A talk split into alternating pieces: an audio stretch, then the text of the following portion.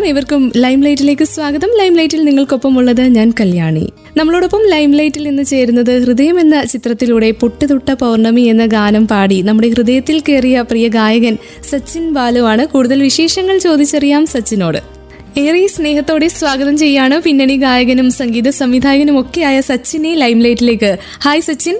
Hi നമസ്കാരം. നമസ്കാരം. എന്തൊക്കെയാണ് വിശേഷങ്ങൾ?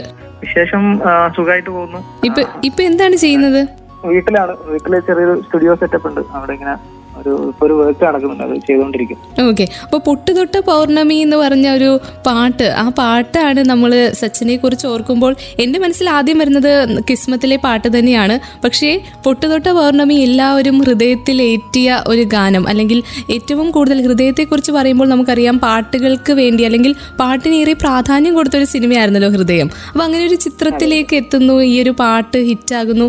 പ്രതീക്ഷിച്ചിരുന്നു ഇത്രയും ഒരു ഹിറ്റായിട്ട് മാറും ഈ ഒരു പാട്ടെന്ന്? ഇത്ര വലിയൊരു ഹിറ്റാവുന്ന സത്യം പറഞ്ഞാൽ പ്രതീക്ഷിച്ചിരുന്നില്ല. ഞാനിപ്പോ പാടി വെച്ചിട്ട് തന്നെ രണ്ടു വർഷമായി രണ്ടായിരത്തി പത്തൊമ്പതിൽ പാടിയതാണ് നമ്മളെ ഈ പാട്ടായിരുന്നു എന്നൊന്നും എനിക്ക് തോന്നുന്നു ആദ്യത്തെ റെക്കോർഡിങ് ഈ സിനിമയായിട്ട് സിനിമയുടെ ആദ്യത്തെ ഒരു വർക്ക് ഇതായിരുന്നു. ആദ്യമായിട്ട് പുറത്തുനിന്ന് സിംഗേഴ്സ് വന്ന് പാടിയ പാട്ട് ഇതായിരുന്നു. അപ്പോ അന്ന് മുതലൊരു എന്താ പറയുക ഒരു കാത്തിരിപ്പുണ്ടായിരുന്നു എന്താ വെച്ചാൽ വിനീതാക്കറിന്റെ സിനിമ ആയതുകൊണ്ട് അത് എന്തായാലും പുള്ളി അതെങ്ങനെ പ്ലേസ് ചെയ്യും പിന്നെ അതിന്റെ സബ്ജക്ട് ഒന്നും ആ സമയത്തൊന്നും എനിക്ക് അറിയില്ലായിരുന്നു എന്താ കഥ എന്താണ് അതിന്റെ ബാക്കി ഡീറ്റെയിൽസ് ഒന്നും അറിയില്ലായിരുന്നു. പക്ഷെ എന്തായാലും വിനീതാട്ടന്റെ സിനിമ ഒരു പ്രതീക്ഷ ഉണ്ടായിരുന്നു ആദ്യം ഇത്ര- ഭയങ്കര റീച്ച് കിട്ടുന്ന അറിയില്ലായിരുന്നു. ഓക്കെ അപ്പൊ ആദ്യം ഈ സിനിമയിലേക്ക് വിളിക്കുന്നത് ആരാണ്? ഹൃദയത്തിലേക്ക് ക്ഷണിക്കുന്നത് ആരാണ്? വിനീതേട്ടൻ തന്നെയാണ് വിളിച്ചത്. ഓക്കെ.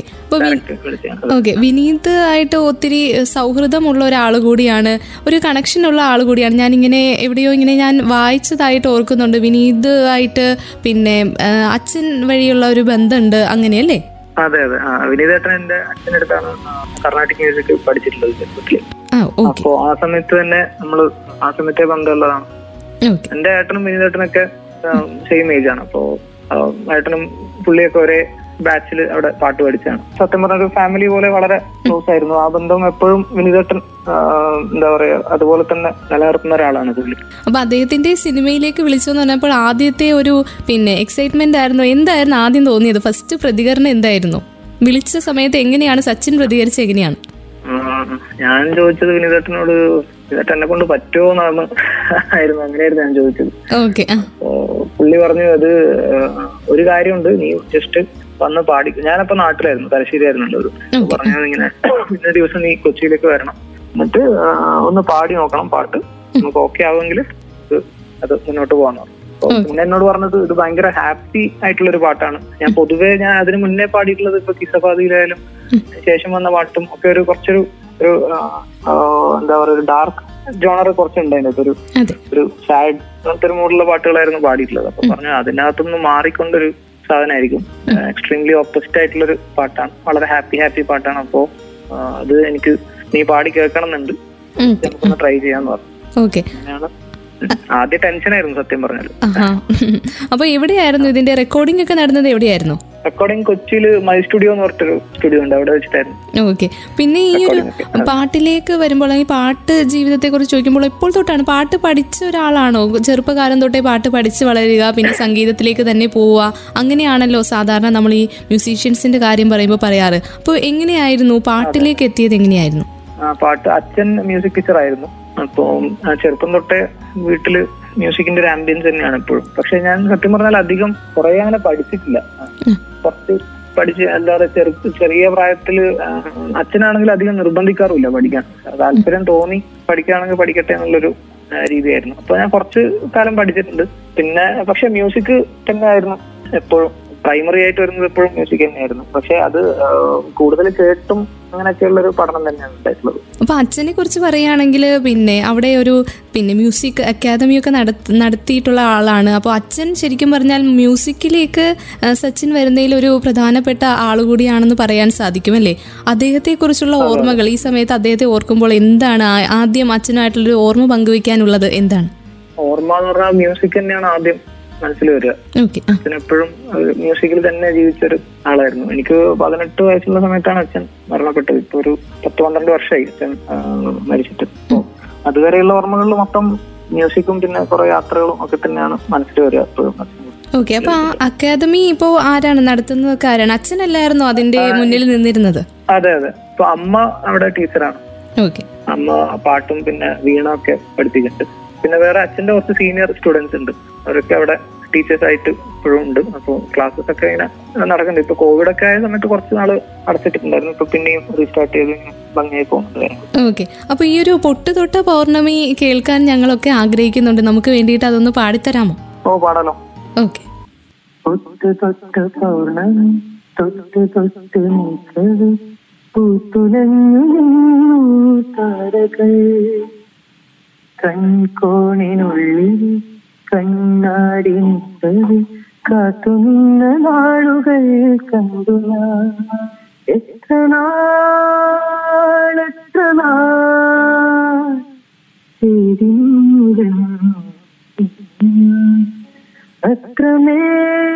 അത്രമേലത്രമേ നെഞ്ചകമൊരുകും അനുരാഗം നീട്ടി തൊട്ട് പൗർണം തൊട്ട് തൊട്ട് നിൽക്കത് പൂത്തുലഞ്ഞു താരകൾ കൺകോണിനുള്ളിൽ കണ്ണാടി നിട്ടത് കാത്തുനിന്ന നാളുകൾ കണ്ടു okay Sachin thank you so much കേട്ടോ. അടിപൊളിയായിരുന്നു. അതെ നമ്മൾക്ക് ശരിക്കും ഈ വിനീത് വിനീതേട്ടൻ പറഞ്ഞൊരു കാര്യമുണ്ടല്ലോ. ഇതൊരു ഹാപ്പി മൂഡിലെ പാട്ടാണ്. അപ്പം അങ്ങനെ പാടണം. ആ ഒരു മൂഡ് എപ്പോൾ ഈ പാട്ട് കേട്ടാലും എല്ലാവർക്കും എനിക്ക് തോന്നുന്നു ഈ ഒരു മൂഡിലേക്ക് എത്താൻ കഴിയുമെന്ന്. ആ ആ സിനിമയിലെ പാട്ടുകളൊക്കെ അങ്ങനെയാണ്. എനിക്ക് തോന്നുന്നു ഇപ്പോഴും ട്രെൻഡിങ് ആയിട്ട് നിൽക്കുന്ന ഒരു പാട്ട് തന്നെയാണ് ഇപ്പോൾ നമ്മുടെ ഈ ഒരു പാട്ടെന്ന് തോന്നുന്നത്. ദർശനെ ദർശനേക്കാൾ അല്ലെങ്കിൽ ഒരുപക്ഷെ അങ്ങനെ ഒരു മൂഡ് ഇഷ്ടപ്പെടുന്നവർ പോലും ഈ ഒരു പാട്ടിനെ കുറിച്ചും കമന്റ് ചെയ്യുന്നുണ്ട്. ആ പാട്ടിന്റെ കീഴിൽ വന്ന്. അതൊക്കെ ഞാനിങ്ങനെ ശ്രദ്ധിക്കുകയായിരുന്നു. ഈ ഒരു ഇന്റർവ്യൂവിന് തൊട്ട് മുന്നേ കേട്ടോ.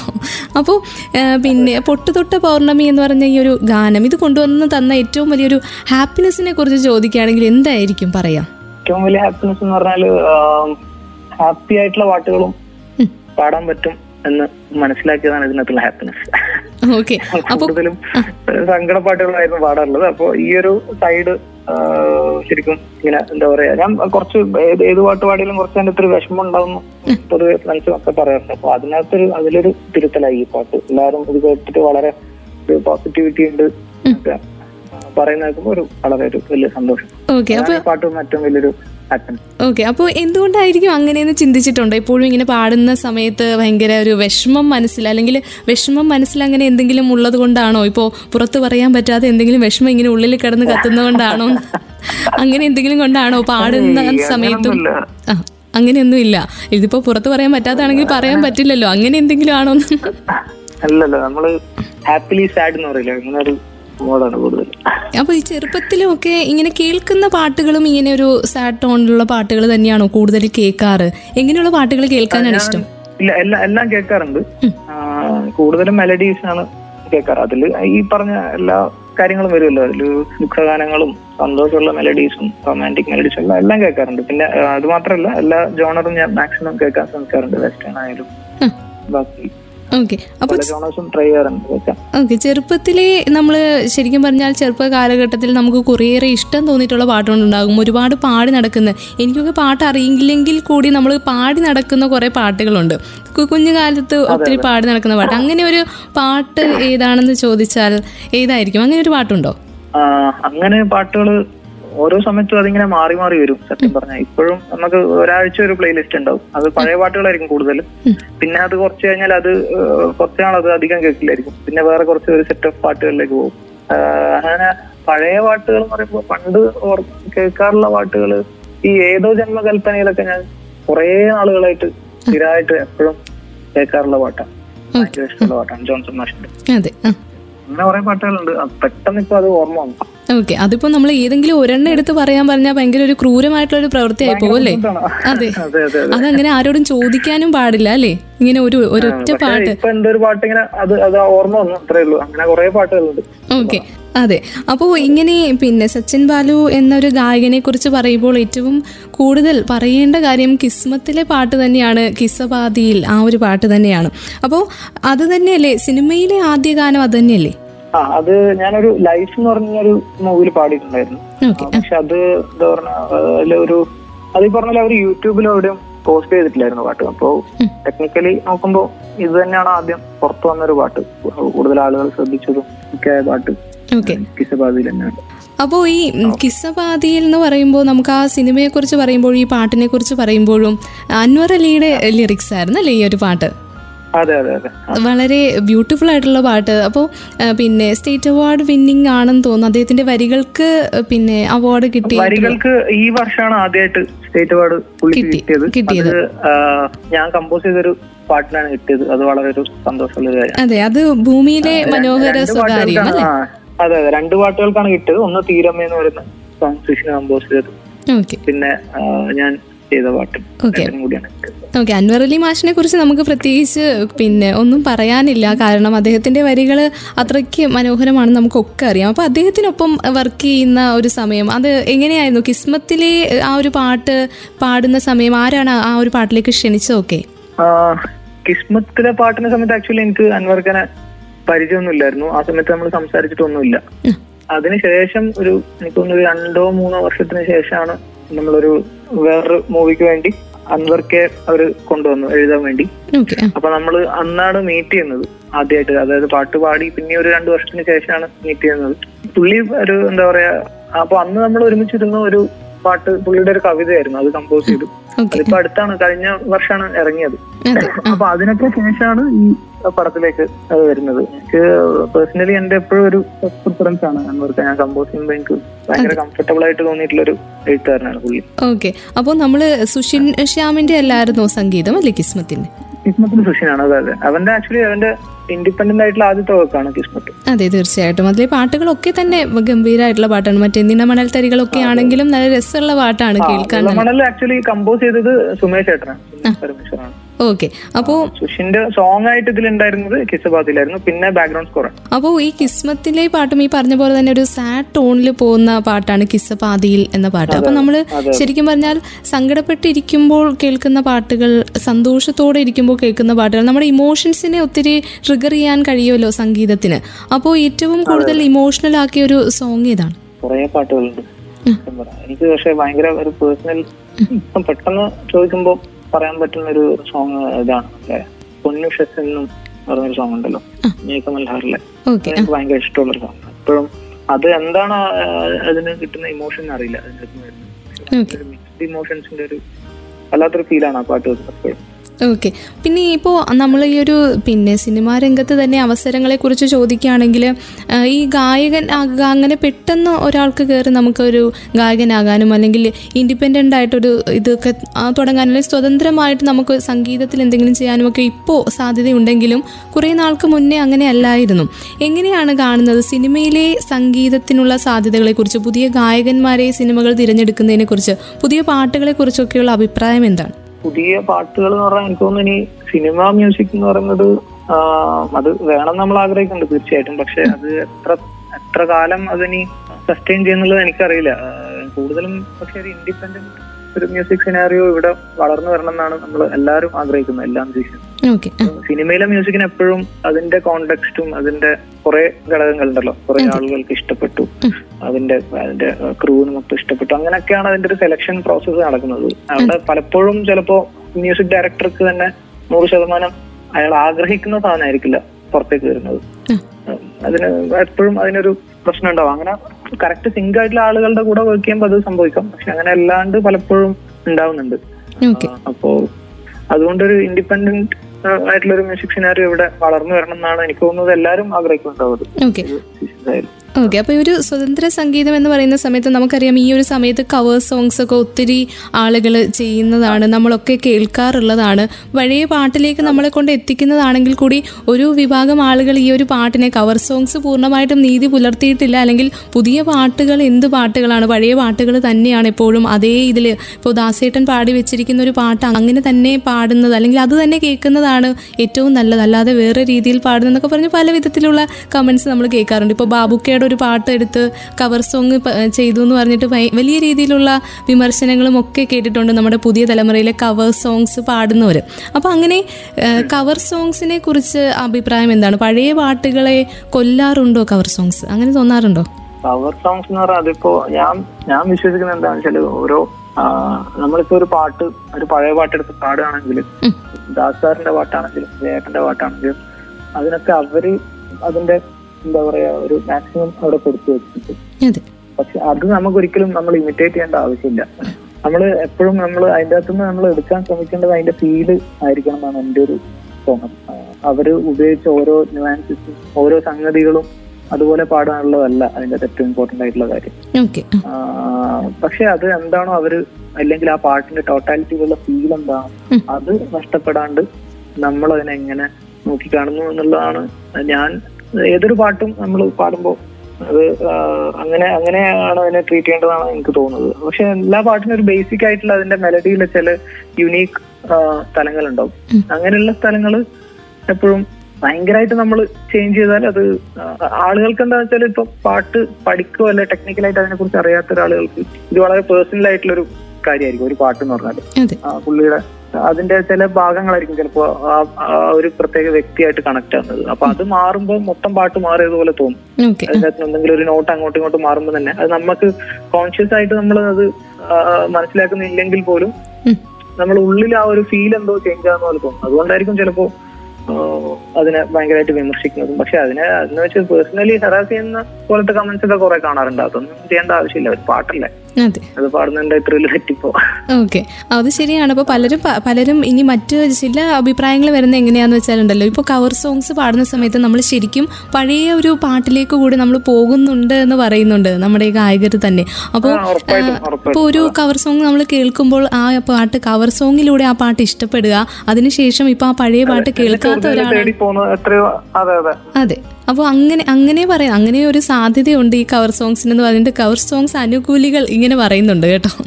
അതെ അതെ. അല്ല അല്ലെങ്കിൽ ഇതിൽ അങ്ങനെ അനുകൂലിക്കാനും പ്രതികൂലിക്കാനൊന്നും ഇല്ല നമ്മൾ നമ്മൾ നമ്മൾ നമ്മളെ സോളിനെ ടച്ച് ചെയ്യുന്നുണ്ടെങ്കിൽ നമ്മളത് കേൾക്കും.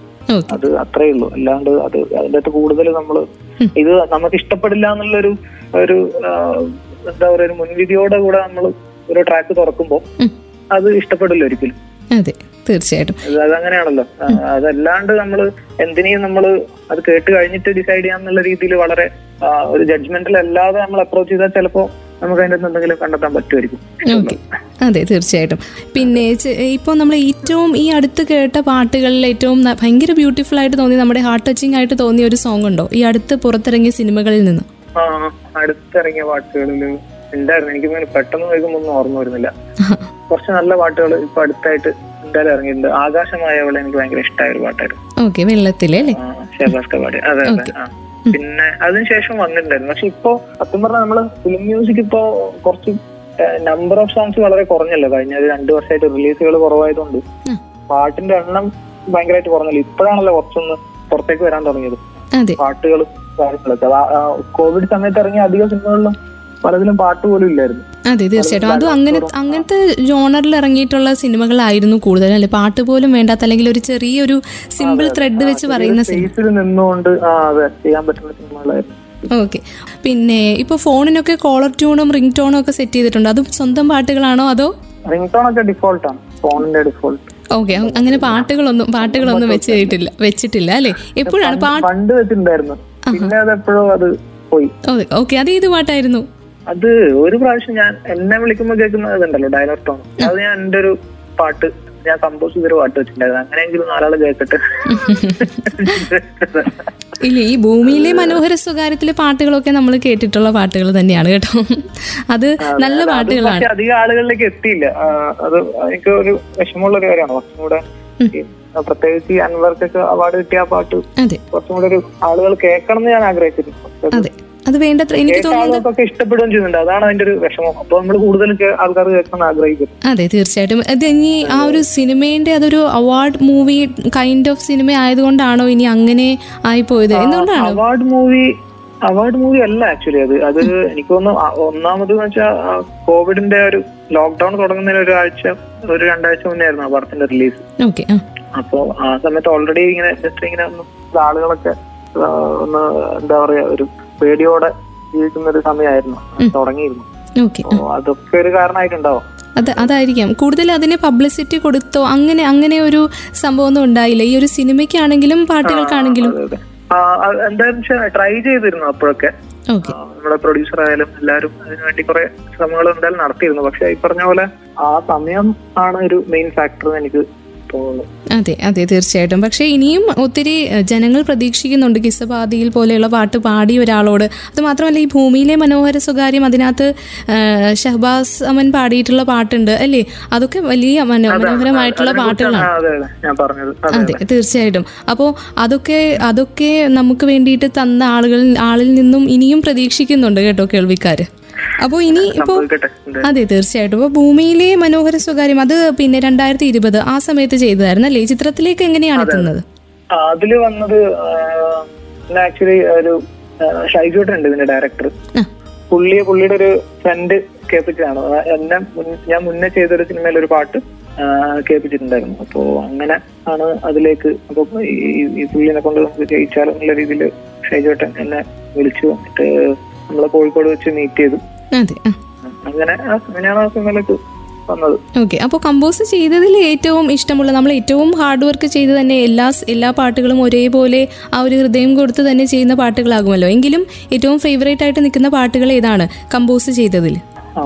ഞാൻ അധികം ഒന്നും കമ്പോസ് ചെയ്തിട്ടില്ല സത്യം പറഞ്ഞാൽ. ഒരു കുറച്ച് പാട്ടുകളെ ചെയ്തിട്ടുള്ളൂ. അതിൽ എനിക്കൊരു പേഴ്സണൽ ഇഷ്ടമുള്ള ഒരു പാട്ട് പുറത്തു വന്നതിൽ ഇത് തന്നെയായിരിക്കും. ഈ സ്മരണകൾ എന്ന് പറയുന്ന വേറെ കുറച്ച് എനിക്ക് വളരെ പേഴ്സണൽ ഫേവറേറ്റ് ആയിട്ടുള്ള പാട്ടുകളുണ്ട് പക്ഷെ അതൊക്കെ ഇനിയിപ്പോ ഞാൻ പെട്ടിയിലാക്കി വെച്ചിട്ടുണ്ട്. ഇപ്പൊ പുറത്തു വരുന്ന അറിയില്ല.